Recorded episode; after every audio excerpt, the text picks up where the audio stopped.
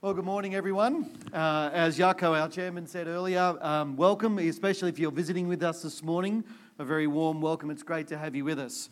What a great song to have just sung, um, particularly on a day like today, where we've already heard from Paul and Fanny, um, who God has rescued out of darkness and brought them personally into his wonderful, marvelous light. Uh, but not only that, it's a great song to sing because they're modeling for us the very truths that that song that we just sang um, exemplifies, and that is to live is Christ and to die is gain. Uh, that's what we're coming together today um, to really highlight in their own walk with Christ. Uh, that they're giving up uh, on, on, a worldly perspective uh, a lot. Um, a very lucrative career in, in the medical professional field, um, but really to serve Christ in, a, in an area of the world, as, as we've just seen, has such a, a small, minuscule witness to Christ. So it's a wonderful thing. If you'd like to open your Bibles, please, to Romans chapter 10, I'm going to read from verse 1 through to verse 15. And as I read these words, please keep in mind uh, the Old Testament reading, which we had a little earlier um, from Isaiah. So, Romans chapter 10, starting at verse 1, and this is God's word. Brothers, my heart's desire and prayer to God for the Israelites is that they may be saved. For I can testify about them that they are zealous for God, but their zeal is not based on knowledge. Since they did not know the righteousness that comes from God and sought to establish their own, they did not submit to, God, to God's righteousness. Christ is the end of the law so that, there, so that there may be righteousness for everyone who believes. Moses describes in this way the righteousness that is by the law. The man who does these things will live by them. But the righteousness that is by faith says, Do not say in your heart, Who will ascend into heaven? That is, to bring Christ down. Or, Who will descend into the deep? That is, to bring Christ up from the dead. But what does it say? The word is near you. That is, the word of faith we are proclaiming. That if you confess with your mouth Jesus is Lord and believe in your heart that God raised him from the dead, you will be saved. For it is with your heart that you believe and are justified, and it is with your mouth that you confess and are saved as the scripture says, anyone who trusts in him will never be put to shame. For there is no difference between Jew and Gentile.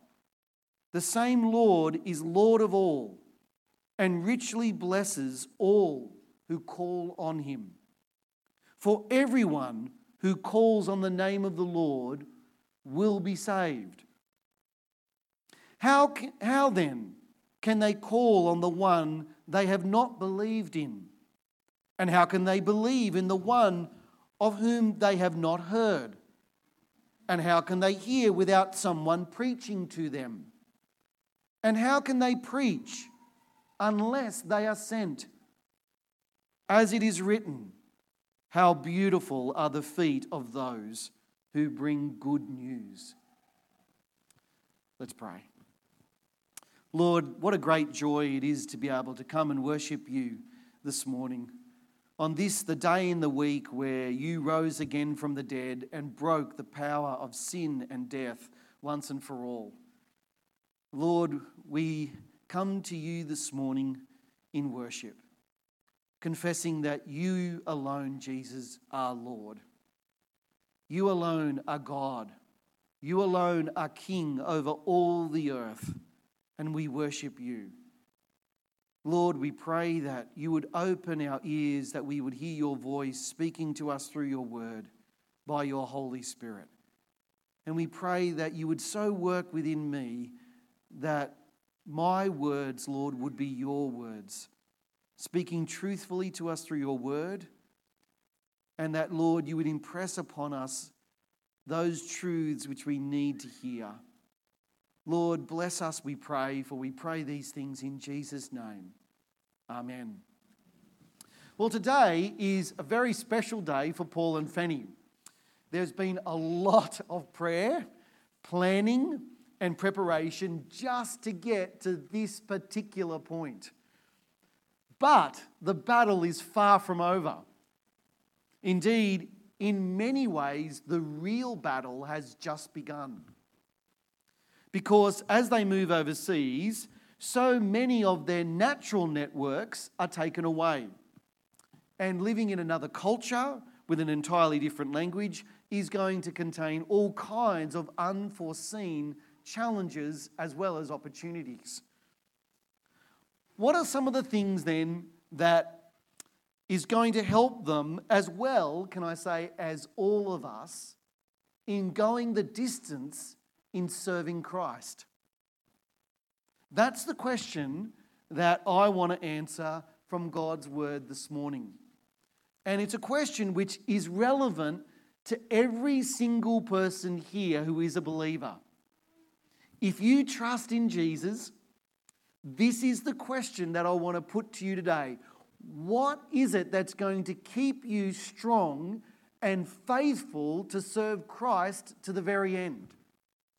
Because the Christian life, life, and indeed, in particular, Christian service, is not a sprint, it's a marathon. And so we need to pace ourselves to make sure that we go the distance. It's not how we start the race, friends, that's important. It's how we finish. It's that we persevere and that we're faithful to the very end. Because we all have a part to play in Christ's Great Commission.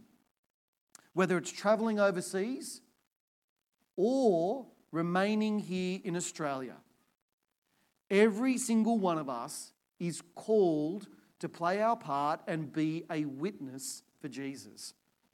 Indeed, one of the really amazing things I've observed here in the 12 months or so in coming to Hobart is that the greatest gospel growth that we are seeing in Australia is in multicultural churches.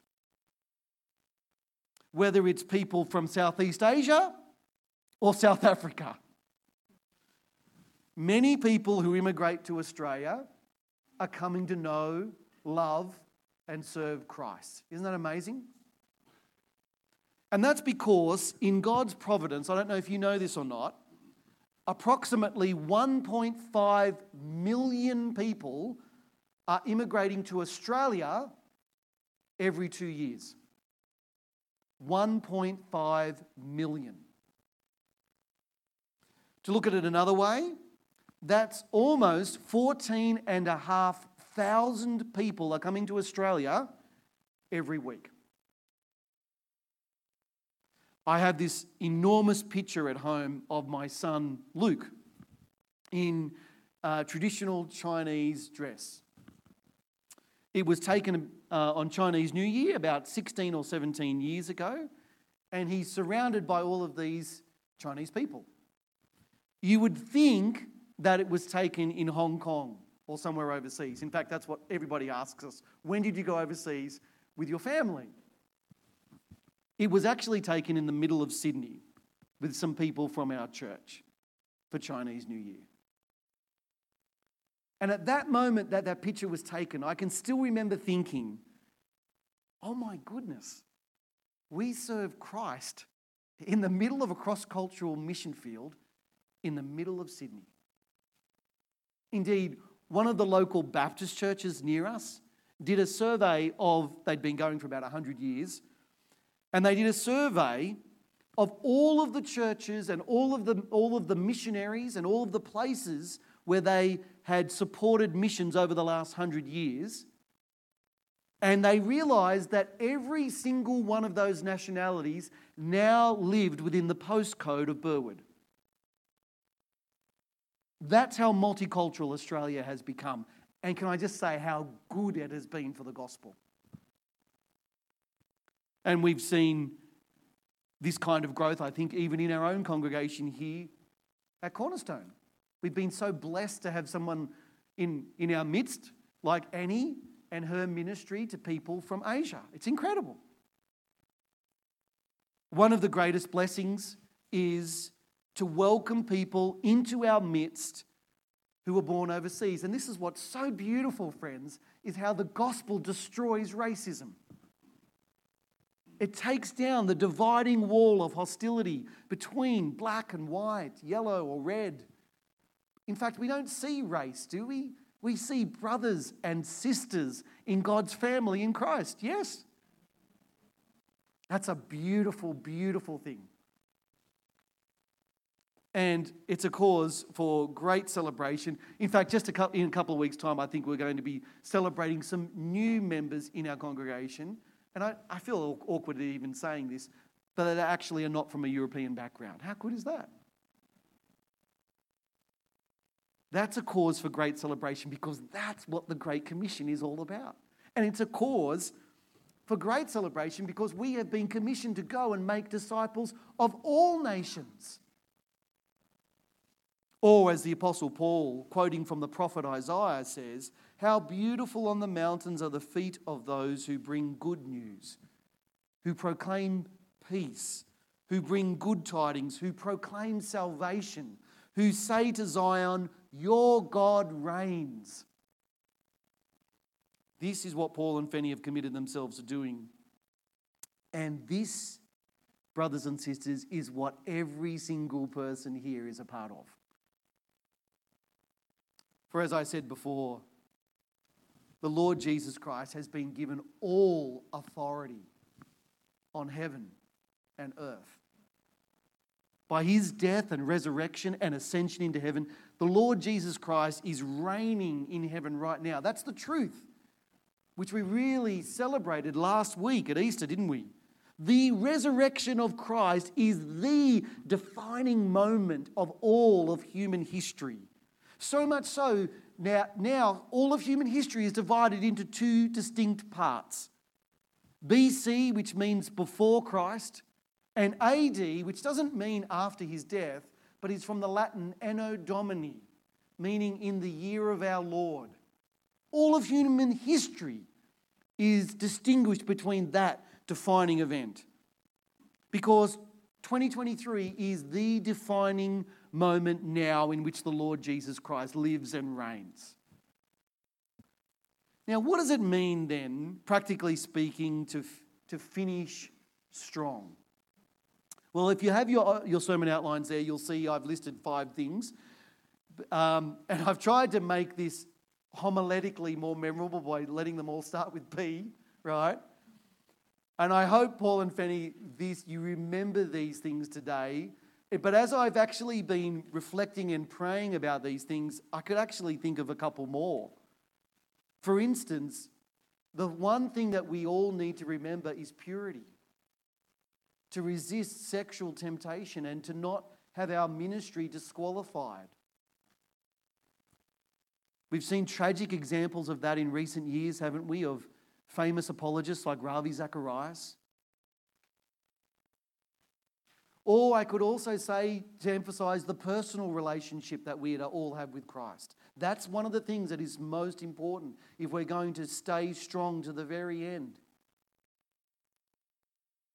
Another one I could have added is pride, that we remain humble. And pride can come in all kinds of ways. Sometimes it comes through success, sometimes it just comes because we're abnormally, extraordinarily talented or that we're more zealous, we're more committed, we're more orthodox than other believers. Pride can be a great stumbling block. But I want to suggest five other things this morning. And the first is parenting. That might sound like a strange thing to say, and perhaps even in a, a distraction to what it means to have a successful ministry, but I'd like to argue that it's absolutely vital. And let me speak directly to Paul and Fanny, although exactly the same thing obviously applies to all of us. Your first and most vital ministry is to your children and your spouse that they themselves would both know the love of Christ as well as your own love for them as people. In many ways, that's what I think true success in ministry looks like. Because your family is a microcosm of your ministry to everyone else. You can't really have a successful ministry outside the home and have your own family not believe. You see, we can busy ourselves seeking the conversion of others, but fail in raising our own children to know and love the Lord. We can be so busy with mission that our children become what you might call ministry orphans. Or alternatively, we can be so busy as blokes in serving the church that our spouses, and this is a great tragedy, become ministry widows. One of the greatest legacies you can leave behind in this world is children who grow up to know and serve the Lord. Who will go to, on to even do greater things than you could ever have hoped or dreamed of for yourself. The theologian Don Carson um, is a beautiful example in this regard. His father was a Baptist minister in French speaking Canada at a time where it was basically illegal to be a Protestant, where you could be jailed for publicly preaching the gospel. And his father faithfully laboured away for many, many years in relative obscurity. In the providence of God, though, his son went on to become one of the most influential theologians of the 20th and 21st centuries. But you would never have known his father, would you? Don Carson's commentaries and books have been translated into multiple languages and are read by pastors all over the world. But being this kind of parent often requires the greatest sacrifice of all because it's anonymity. And so, can I say to all of us, but especially Paul and Fanny, keep investing in not only each other as a couple, but especially your own children. That you would not only have a close and warm relationship with them, but that by God's grace, they themselves would grow up to know, love, and serve the Lord. There's so much more that could be said, but I'm going to move on to the second point, and that is be patient. If I could go back in time and give myself one bit of advice as I started out in ministry, this would have to be it. Because it would have saved me from making so many mistakes and stressful situations. Be patient. It's something I, I think I still continue to struggle with and seek God's grace to develop in me. Is there anything more difficult to hear in life generally or in serving Jesus in particular than to wait, especially when situations are difficult. The Apostle Paul puts it like this in 2 Timothy 2. He says, Flee youthful passions and pursue righteousness, faith, love, and peace, along with those who call on the Lord from a pure heart. Have nothing to do with foolish and ignorant controversies. You know that they breed quarrels. And the Lord's servant must not be quarrelsome, but kind to everyone, able to teach, patiently enduring evil, correcting his opponents with gentleness. God may perhaps grant them repentance, leading to a knowledge of the truth, that they may come to their senses and escape from the snare of the devil after being captured by him to do his will. Patiently enduring evil. It's one of the greatest challenges, I think, you can find in serving Christ. Because there are always some who will want to distract you from the centrality of the gospel. In fact, that's what the evil one wants, isn't it? Even though the Lord Jesus Christ has been given all authority in heaven and on earth, more often than not, friends, we have to patiently endure. To be gentle, even with those who are clearly in the wrong or being difficult because we have to realize that only God can soften hearts and change people's minds and not we ourselves. It's sometimes said that we should pray like everything depends on God and act like everything depends on us. Have you ever heard that? It's not only not true, it's theologically incorrect and pastorally unhelpful. What should we do then, you might ask? Well, as Peter Jensen, the former Archbishop of Sydney, used to say to us when we were at Moore College, we should pray like everything depended on God, and you should act like everything depended on God. If you turn over to your Bibles to Acts chapter 18, and in particular verses 9 to 11, I'll show you what I mean. This closely leads on to the next point involving the importance of perseverance. Luke tells us in verse 9 one night the Lord spoke to Paul in a vision Do not be afraid. Keep speaking. Do not be silent, for I am with you. And no one is going to attack and harm you because I have many people in this city. So Paul stayed a year and a half teaching them the word of God.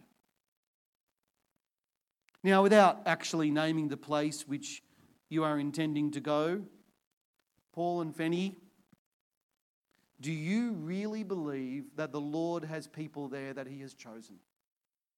Do you really believe that? I realize that once again, this implies a belief in God's sovereignty, but ultimately, it's the only thing which will inspire you to persevere. The biblical truth that you know that the Lord is in absolute control. Otherwise, you'll soon give up.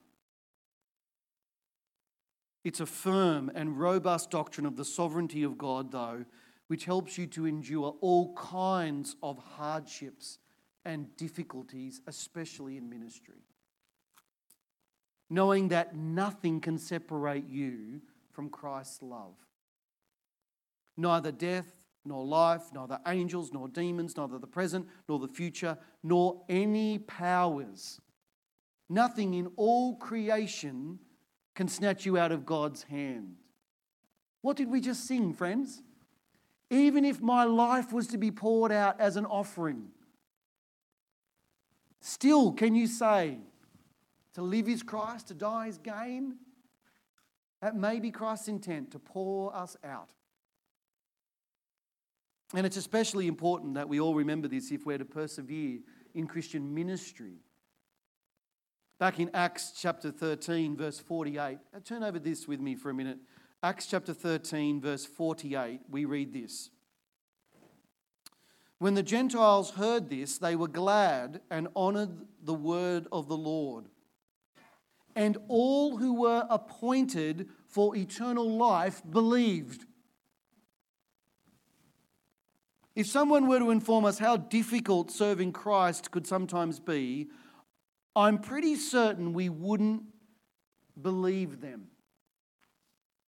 I read a book once of a young minister who was told by his much older father in law that only about one in ten people in pastoral ministry finished strong.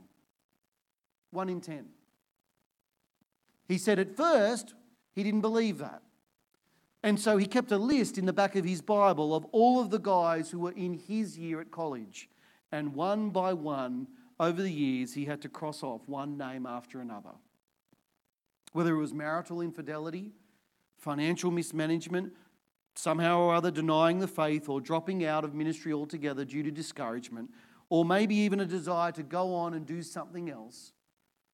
By the time he himself had come to retire, only 10% of his classmates were still serving as pastors. That's how difficult Christian ministry is. The 90% dropout rate.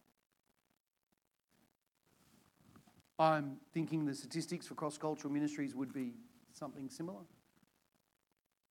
But even for those of us who have served Christ in places in which we were raised, the challenge to persevere remains, doesn't it? Because it's just so easy to give up. Yeah, it's not saying there's not seasons in life where you step away from things or have a rest. But it's very easy, isn't it, to allow criticism to so cripple us that we completely lose our zeal for the Lord. And so, Paul and Fanny, remember, it's not how you start that matters, it's how you finish. And it's how you continue to love and serve Christ through the fires of affliction. My final two points are obvious, and therefore they should really go without saying. But ironically, that's the reason why they really need to be said. Because the main thing is that the main thing always remains the main thing. The first is to make sure that proclaiming the good news about Jesus always remains your passion and focus.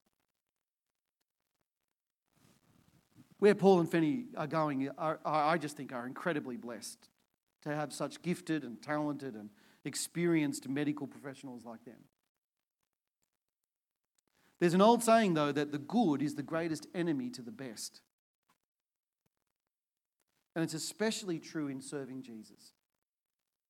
You see, there are lots and lots of good things which vie for our time and attention, aren't there? Especially when you're gifted in whatever sphere it might be.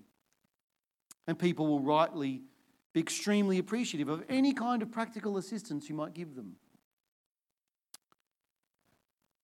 We must never forget, though, that there's a deeper need which everyone has. And it can only be found in the truth of God's word. It's the only thing that will remain. For the scriptures are not only the only weapon we have been given in fighting back against their enemy, the devil, but they're also the means by which the Spirit of God has chosen to work to convert people. The Apostle James says, he chose to give us birth through the word of truth that we might be a kind of first fruits of all He created. Or in 1 Peter 1, we're similarly told, For you have been born again, not of perishable seed, but of imperishable, through the living and enduring word of God. For all men are like grass, and all their glory is like the flowers of the field. The grass withers and the flowers fall, but the word of the Lord stands forever. And then do you know what Peter oh, sorry, do you know what Peter says next?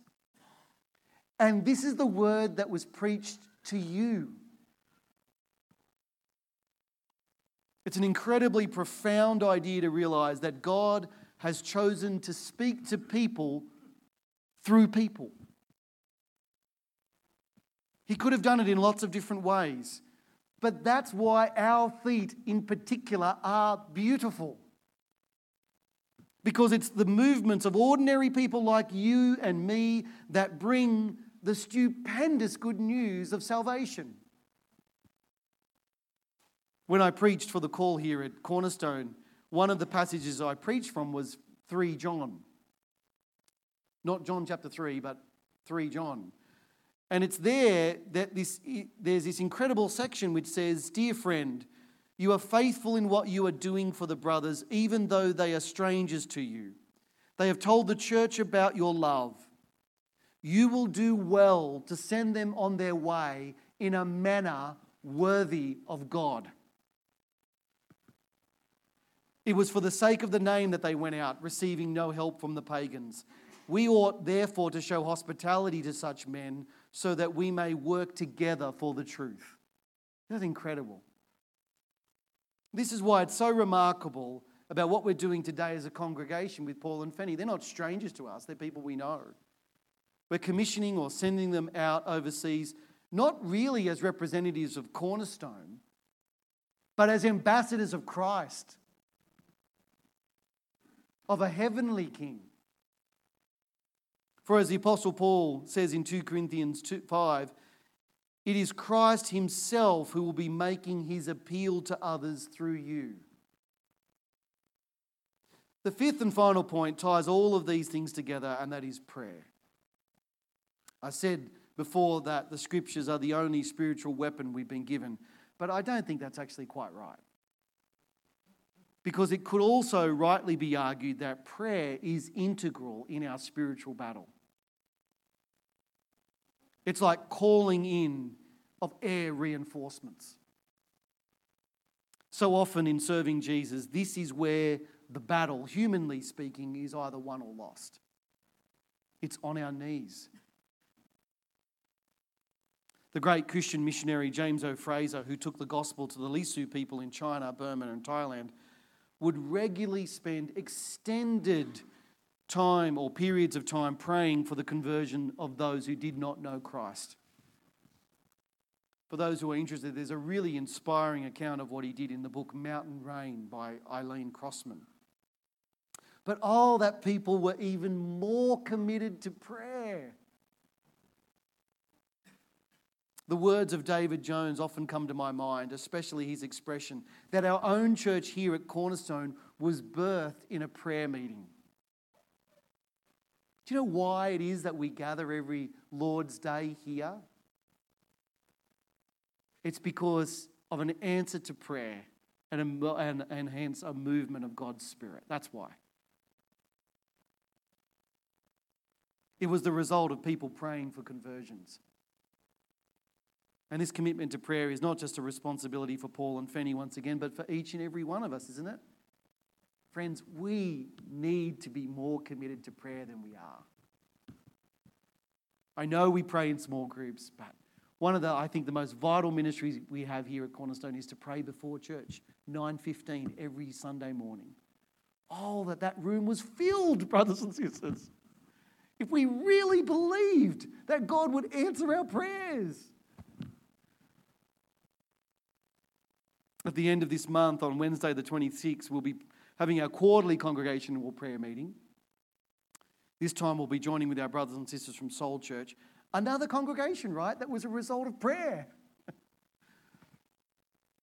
but we need to recapture, friends, the power of prayer. And as such, it has to be, uh, it has to be a priority in our church life. I often think of the words in the hymn, What a Friend We Have in Jesus, especially the lines which say, Oh, what peace we often forfeit. Oh, what needless pain we bear, all because we do not carry everything to God in prayer. And then at the start of the second verse, it says this Have we trials and temptations? Is there trouble anywhere? We should never be discouraged. Take it to the Lord in prayer. It looks incredibly weak and even pathetic to an unbelieving world. But to everyone who knows Jesus, it unleashes the power of Almighty God. Now, I've given us a lot of different things to think about today. And I hope you're not feeling overwhelmed or even worse, guilt ridden because the things I'm saying I know are quite challenging. The one thing I'd like to leave us with this morning, though, and this is especially for Paul and Fanny as they move overseas, is this. Remember that you and I are never alone. Serving Christ is one of the most difficult and also exhilarating things I think any human being could do. But the most precious promise we have is that Jesus is with us to the very end of the age. He doesn't send us out and remain distant or aloof. No, Christ is with us every step of the way. Amen? Amen. In Isaiah 43, we read these incredible words. Isaiah writes, But now this is what the Lord says He who created you, O Jacob, he who formed you, O Israel. Fear not, for I have redeemed you. I have summoned you by name. You are mine. When you pass through the waters, I will be with you. And when you pass through the rivers, they will not sweep over you. When you walk through the fire, you will not be burned. The flames will not set you ablaze, for I am the Lord your God, the Holy One of Israel, your Saviour. There are tons of different examples of this promise being fulfilled in Scripture. Even though the Old Testament, even through the Old Testament, we see the Lord Jesus Christ supernaturally sustaining his people by providing water from a rock and manna from heaven.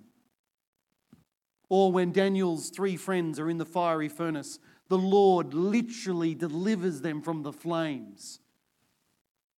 The Bible says that not only was not a hair of their head singed, but their clothes were not burned, and they had turbans on and all these flowing robes, but they didn't even smell of smoke. Such is the power of God's mighty arm. But the most incredible thing of all about this incident was this, as remarkable as that was. It was that King Nebuchadnezzar watched what he thought would be the men being burnt alive.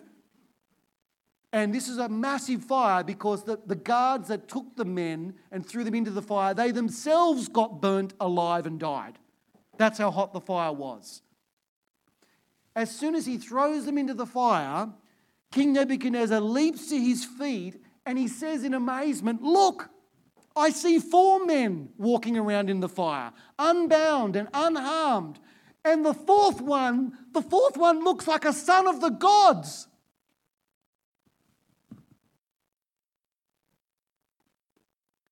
He said they'd been firmly tied up before being put into the fire so that they couldn't possibly escape.